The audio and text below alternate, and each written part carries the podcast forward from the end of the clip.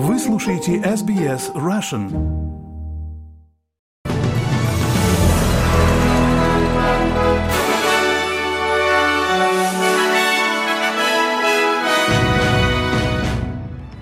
Добрый день, вторник, 21 ноября. Вы слушаете новости СБС на русском языке. С вами Лера Швец.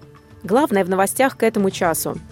Новая вакцина против COVID-19, нацеленная на распространенные варианты вируса, будет доступна австралийцам со следующего месяца. Правительственные органы проверят стабильность сети 3.0 после массового отключения Optus, из-за которого не смогли пройти сотни вызовов службы экстренной помощи. Министр обороны США совершил неожиданный визит в Киев, чтобы объявить о новом пакете военной помощи Украине. А теперь подробнее об этих и других новостях. Сегодня, 21 ноября, перед судом предстанет мужчина, обвиненный в изнасиловании пожилой женщины в доме престарелых на центральном побережье Нового Южного Уэльса. Полиция Нового Южного Уэльса утверждает, что 15 ноября мужчина ворвался в здание дома престарелых в заливе Бато и совершил нападение. 90-летнюю женщину доставили в больницу, где ей оказали серьезную помощь.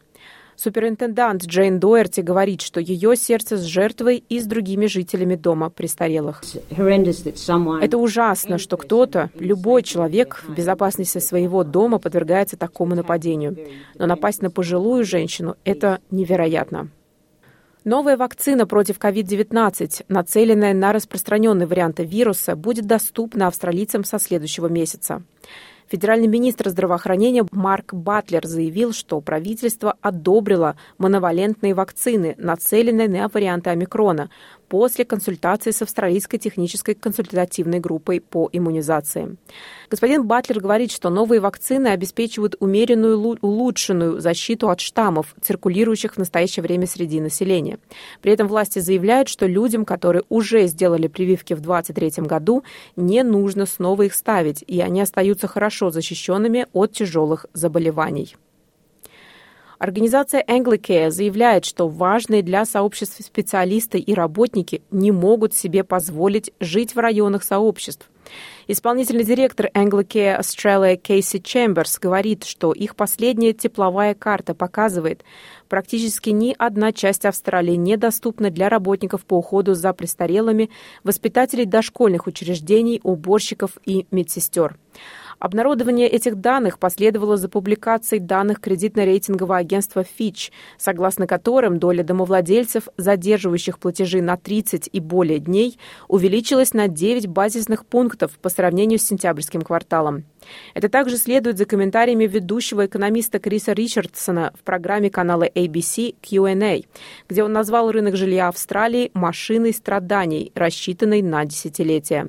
Лидер оппозиции Питер Даттен говорит, что правительству необходимо делать больше, чтобы помочь людям в условиях растущей стоимости жизни. Инфляция подогревается безрассудными расходами этого правительства и тем фактом, что у них было два бюджета, чтобы облегчить жизнь австралийцев. Вместо этого они усложнили им жизнь. Премьер-министр ничего не предпринял относительно кризиса стоимости жизни во время решений по двум бюджетам. Это были плохие решения, и они привели к повышению процентных ставок.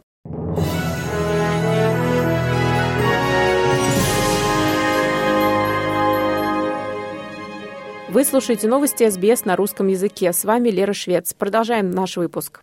Правительственные органы проверят стабильность сети 3.0 после массового отключения Оптус, из-за которого не смогли пройти сотни вызовов службы экстренной помощи. Австралийское управление по коммуникациям и средствам массовой информации начало независимую оценку соблюдения Оптус правил экстренных вызовов, которые охватывают обязательства по проведению проверок благосостояния людей, совершающих безуспешные вызовы служб экстренной помощи во время отключения электроэнергии и предоставлению доступа к службам экстренных вызовов. Премьер-министр Австралии Энтони Альбанезе сообщил в разговоре со Sky News, что правительство также проведет проверку сбоя. Мы будем открыто отправлять это сообщение как частному сектору, так и государственному сектору. Мы будем продолжать работу по ряду вопросов, включая кибербезопасность, конечно, и на этой неделе. Мы уже некоторое время работаем с частным сектором, но очевидно, что это был полный провал. Протестующие заблокировали доступ к штаб-квартире лесной корпорации Нового Южного Уэльса в Сиднее на фоне обеспокоенности по поводу ее работы в местных лесах. Предполагается, что полиция устранила большую часть демонстрантов, но врач Лиза Сирл прикрепилась к воротам у базы государственной корпорации West Penn Hills и говорит, что останется на месте. Блокада последовала за серией приказов о прекращении работ, наложенных на лесную корпорацию из-за ее предполагаемого некомпетентного поведения в государственных лесах, где обитают виды, находящиеся под угрозой исчезновения, в том числе самый крупный планирующий посум в Австралии. Управление по охране окружающей среды выразило серьезную обеспокоенность по поводу обследований перед урожайным сезоном, которые призваны выявить и защитить деревья, в которых обитают виды, находящиеся в зоне риска. У любого, кто когда-либо хотел жить и работать в Антарктиде, теперь может появиться возможность воплотить эту мечту в жизнь. Австралийская антарктическая программа сообщает, что на 2024 финансовый год открыт набор примерно на 200 вакансий для помощи в управлении тремя австралийскими научно-исследовательскими станциями в Антарктиде, а также одной вакансией на субантарктическом острове Маквори. Сантехник Шон Гиллис говорит, что не сожалеет о том, что подал заявку на работу. Он говорит, что это был опыт, изменивший его жизнь.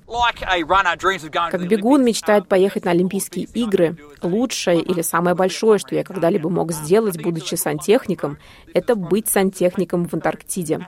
Я думаю, пока они не проложат водопровод на Луне, это будет самое дальнее и холодное место, куда могла бы завести меня моя профессия.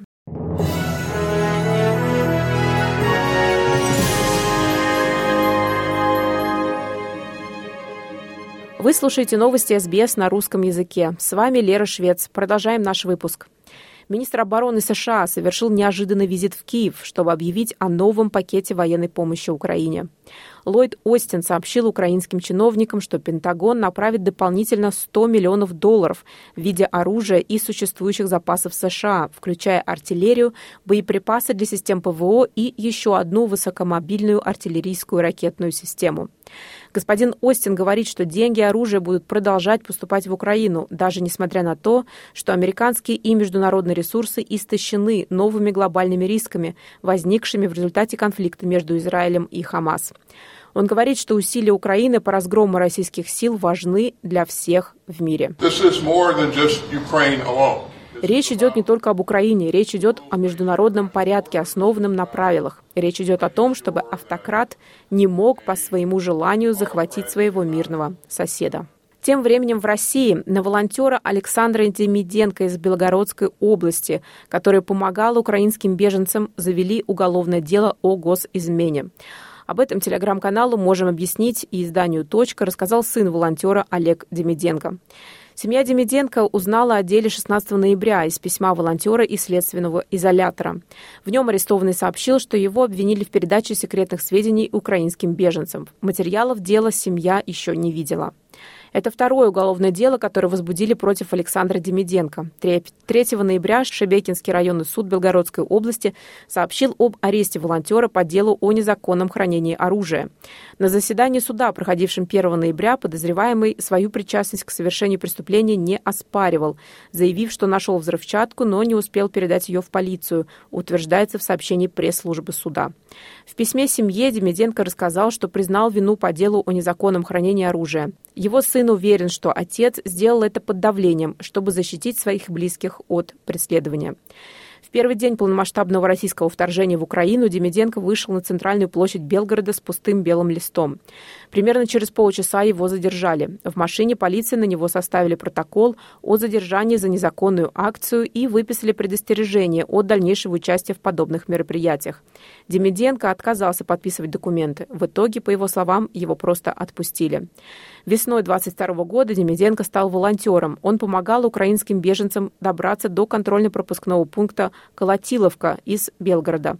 Как писала русская служба BBC, он также предлагал беженцам, которые не успевали или не смогли пройти через КПП, оставаться в его частном доме.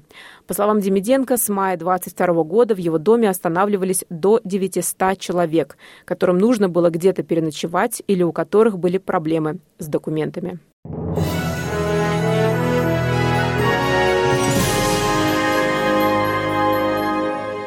Вы слушаете новости СБС на русском языке. С вами Лера Швец. Напоследок курс валют и прогноз погоды. Австралийский доллар сегодня торгуется на отметке 66 американских центов, 60 евроцентов, 23 гривны 63 копейки, 58 рублей 24 копейки и о погоде. Сегодня во вторник, 21 ноября, в Перте солнце 36 градусов, в Аделаиде облачно 24, в Мельбурне возможны дожди 20, в Хобарте переменная облачность 21, в Канбере дожди 27, в Волонгонге дожди 23, в Сиднее переменная облачность 26, в Ньюкасле возможны дожди 27, в Брисбене дожди 26, в Керсе дожди 31, в Дарвине преимущественно солнце 35 градусов. Это были главные новости Австралии и мира к этому часу. С вами была Лера Швец. Берегите себя и своих близких.